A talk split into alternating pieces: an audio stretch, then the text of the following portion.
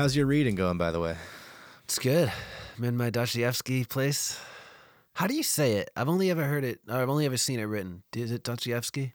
Dostoevsky. Dostoevsky. A lot of people say Dostoevsky, Hmm. but there's not always a Y. Sometimes it's Dostoevsky. Hmm. Dostoevsky is how you, I don't know.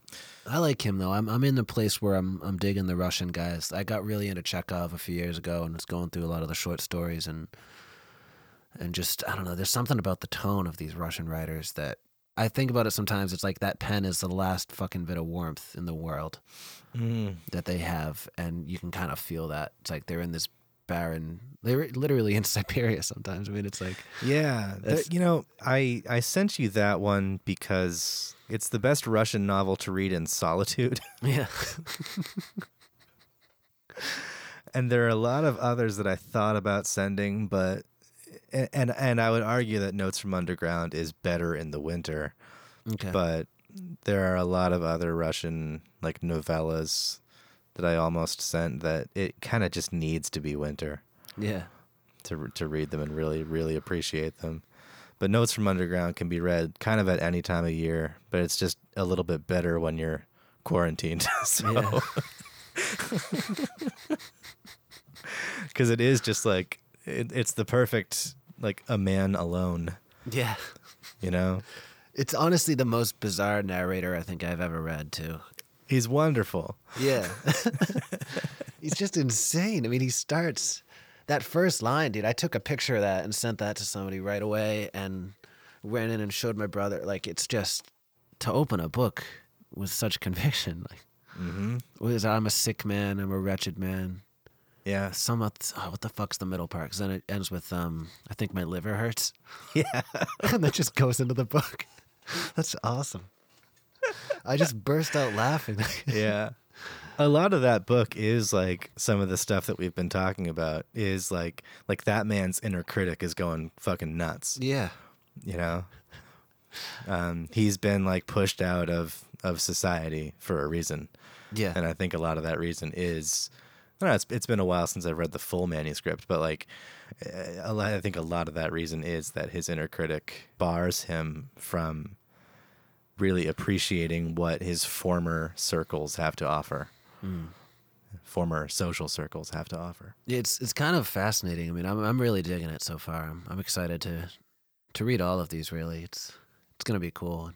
Have we actually said on mic what we're doing with these books? It's kind of cool. I was thinking about it today. I just sent your books out today, Okay. and it's just it's kind of a neat like somewhere between a book club and pen pal thing. Yeah. But it's kind of cool. It's perfect quarantine activity. I feel like. It is. It is. Yeah. So Matthew and I are just mailing each other books back and forth. Yeah. Um, we've both recently set up uh, uh, reading nooks for ourselves, yeah.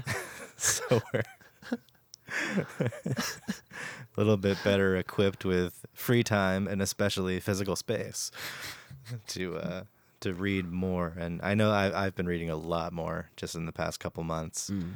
For a while there, I was not reading as often as I should be, Mm. but I need to keep this up after quarantine Yeah. is over, which might be hard, but It's nice getting a package too. yeah, There's something about getting a package because packages Yeah. don't usually suck. Letters, oftentimes, like when you get an envelope, usually that's going to be a bad thing. But a package, it's always good. No one sends you a package of something shitty. yeah, I know. That's I've kind of developed a, a little bit of a shopping addiction for that reason. Yeah, man. Like throughout this pandemic, I've like I don't buy anything that I don't actually think I need. Yeah. Except except for books. Like I have too many books, but like what like we've been talking about, like libraries are a difficult thing right now. Yeah. So right now I feel like studying specific things, so I'm ordering books about them. But I've also just kind of been transitioning um, a lot of like household products. Like I'll buy re- a lot of reusable stuff, Yeah. like mesh produce bags and like store like storage stuff, trying to cut down on single use plastic, that kind of thing. And so like I'm I'm buying a lot of practical stuff, but it Yeah. really is for that dopamine rush of getting a package. Yeah, it's awesome. That's why free return policies are the shit too, dude, because you can just send it right back. keep the cycle going, man. Yeah. No, I feel like accomplished when I get a package. I feel like I did something. It's like I didn't do anything. I did not sell this product. I did not make this product. I did Yeah. not come up with this idea. I spent money that is not coming in anymore on a product, but it still feels like I accomplished something. But it, it works. So fuck it. I keep doing it. But I love it. Yeah. It's, but that's why I used to love. Um, I remember when I was getting sober, it was very helpful actually. But going to the library became such a thing. Like I always liked it, but it kind of like clicked that like you can have stuff but not have stuff, man. You know, like it's kind of like this. I don't know. It, it was like fucking stoner logic, but it totally worked. It was just um, I love libraries. You can just walk through there and get that same fix from like picking up. I would just grab a poetry book and just rip through that in the library and then go put it back and get another one and then go bring some books home and it ended up being just after a while these huge stacks and like a whole shitload of CDs and stuff and like once you start to realize all the possibilities that are in there and that it doesn't cost you anything and the people are always pretty nice, you know. Yeah, it's you know I'm kind of a I hesitate to say old media because what I'm about to say does not really equate to old media, but like I, I I don't have cable and I won't pay for any subscriptions beyond Netflix, and this is why like going to the local library is so valuable. Like you go and just like look at whatever collections they have. And then you can order things online from them too and borrow things like interlibrary loan type stuff. And like there's no reason to not see a good film that you want to see. Like you can get it somehow. You can read any book that you want to read somehow and like there, it gives you a window in which you have to finish it you know? And it kind of it kind of keeps you reading at a pace that you should be reading. Whereas sometimes it takes me like a solid 5 months to read a book just cuz I'll put it down and start another book and then next thing I know I got a dozen books that I'm in the middle of.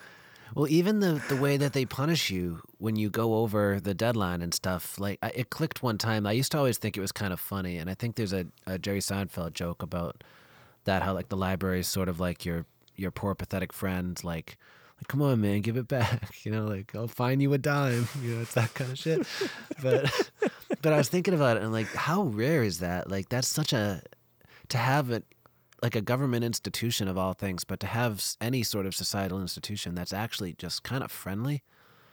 Like Yeah. they're not gonna fuck your life up if you don't give this book back. Like if you miss a credit card payment, that goes to hell pretty quick. If you miss a payment at Planet Fitness, that goes to hell pretty quick. So those things are nice until they're not. But the library, it's like they you can keep that book for a year and rack up like a six dollar fine, and then half the time when you give it back, they erase the fine. So it's like, what's the hell's the point of the fine? so I love that though, because I realized like this is a nice thing in my life. Like this is actually kind of a friendly. I can just go and explore basically and feel young. It's nice. Well, like, and I'm on the mailing list for for my town library, and what I've noticed, especially during the pandemic, is that the li- the town library is like the only municipal institution that creates its own community within the larger community. Yeah. Like outside of a lot of towns will have like a community center, you know, but the library really is like we know you're all here for a myriad of things, but it's all in pursuit of edification and it's all in pursuit of living an informed life or an entertained life or what have you. Yeah. And so like they they just want to provide you with quality content and the the reassurance that they'll be there for you Yeah. when you're trying to learn or when you're trying to occupy yourself, you know. Um, so I've I've always felt very at home just in those environments. Yeah. And It's like that's the only other place where where my identity makes sense, like in a in a college or in a library. No, they're they're so comforting. I don't know, and they they just even I remember when I was a kid, like going in there in the summer, just the notion that they wouldn't kick you out. It was the only place in town with air conditioning that wouldn't kick you out, and you can just walk around. And it's just, it's weird. It's like I went through. Like I, I noticed a lot of my friends kind of did this. I went through like when I was younger. It was just the coolest shit in the world going to the library because you could get like we always got the um they had all the Tintin books under the counter that you like couldn't get unless you asked the librarian. So my brother and I would go up and like get those and we'd blow through all the Tintin books and it was like this mysterious thing. And just all stuff like that. This big gorilla, big stuffed gorilla named Coco. We just all those things. It was like a mystical place. And then we get older and it's like they had the teen room, which was like to entice you in. They had all the computers and shit up there. But it's like we didn't give a rat's ass. And then when you're an adult, it's like it starts to circle back in some ways. And yeah, that's one of the things I miss the most, I think, during all of this lockdown stuff is just not being able to go in there. Because it was always my, like, if I was broke, I'd be like, screw it. Like, I can at least go in here. Although one time I was, it was like the most pathetic rock bottom. I don't even remember how it happened, but I had like three credit cards and my library card get declined on the same day.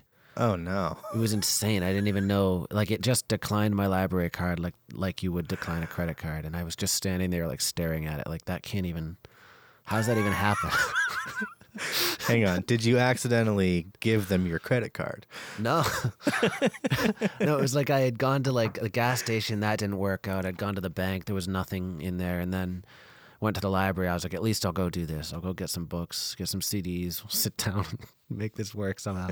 and then uh, I went to ring them up, and I was like, you've got to be shitting me. And I had to just go up to the librarian and be like, look, you gotta work with me on this somehow. And we got through it, but but I don't know. I just I miss that a lot now. That there was a place, you know, and I'm gonna lose my mind if that somehow goes away. Like if that's one of those, because I feel like it's always on the chopping block, you know, like. Yeah, for sure. And I'll tell you what's going to be difficult for me this fall. Um, it's not just going to be the Nick Drake weather, but like usually when fall comes on and it starts getting dark early and the town green is covered with leaves, Yeah. that's when I love spending my evenings in the library. Yeah. It's my favorite thing. And I'll go in, and what I do in the fall, among many other rituals that I have, is I just I get a bunch of documentaries about religious like archaeology Yeah. yeah. and just like sit down and watch Egypt stuff. and and um, you know, I'll, I'll watch documentaries about like the great mystics of the past and, and stuff like that. And that's one of my favorite spaces to occupy in the fall. Yeah. And uh, and so like without the library and especially without that sort of atmosphere that is created by the changing of the season outside on the town green, it just it doesn't it's, it's not going to be the same. But Yeah. all those things will still exist and like all those sensations outdoors will still exist. I just kind of have to adjust and Yeah. adapt to the change. Well, that's why it's kind of cool that we're doing this like mail order thing because it's like a piece of that. You know, it's not the same as walking into a big building full of everything, but it's it's still a connection to the world through knowledge and that feeling of like, oh shit, this thing arrived, and like, let me read this or let me check this out, and like that's still something.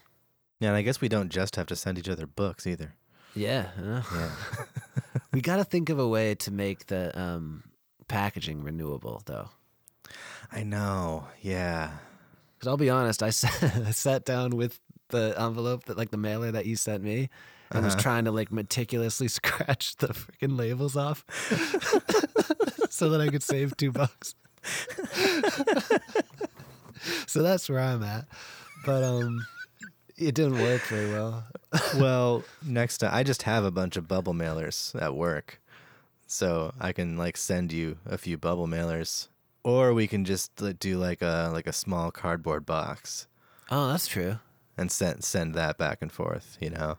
That'd be kind of fun. We could like make the box. We could each add something to the box each time. Make it real crafty. Do you, Like do you capsule? know do you know to send it out media mail? Yeah, they did that. Yeah, yeah, okay, cuz that'll save you some money too. dude, I forgot my fucking wallet too. What's it was such a shit show from start to finish, man. I got to the post office, forgot my wallet, so I had to pay in nickels. It's just I went up to the guy and I was like, "I'm so sorry, man," and he's like, "Why?" And I was like, "Just you're about to find out." And uh, I just dropped this big bag of nickels down onto the counter, and I'm like, "Look, you have a choice right now. I can either pay for this thing in nickels entirely, right here, or you can kind of take this thing on good faith. I live like a mile and a half away, and I'm gonna go get my wallet. what did he do? we kinda met Did he take the nickels? We met halfway. Okay. He made me pay for half of it in nickels, All right. which I thought was insane, but he, he did. And then he let me do the other two dollars on good faith. Yeah, man, it's it was uh, just way more of a mess than it needed to be. But your Yeah. books are en route. Um, you also like don't worry about sending back the ones that I've already sent you. Okay. I don't know if you just did that or not. I did, but- yeah, Okay. okay. Um, so I was gonna say, like, you, you know, we might as well just wait to. I'm, I'm everything I'm sending you. I've already read, so Okay. like, I can just wait until I see you next time to. Like, if we continuously send each other back books, we're paying double postage. So, I got them all into one mailer. I got like a big, uh, big padded thing. okay. But yeah, I mean, it's they're pretty like they're pretty in there. So that But- that would have been a lot of nickels. Oh yeah. yeah. It was a pretty sad sad moment. I, I realized there was a lady I was like waiting in line to deal with this thing and I let a lady pass me and she like kind of looked at me funny when I stepped out of the way. It's oh after you just very like you know as if I was supposed to be doing any of this and then I looked down like why did she look at me weird and I looked down and realized I'm just holding a big sack of change and I've just got an envelope and a huge sack of change. I'm oh. like, God, I look fucking insane, especially with a mask. There's no, you can't see the polite smile as I let her go by. You just see a crazy eyed person who just had nine cups of coffee, has a big sack of nickels, and an envelope full of bucks. oh, yeah, dude. Oh God. Who keeps running out to his car and coming back in. It was a good day, dude. I love the pandemic.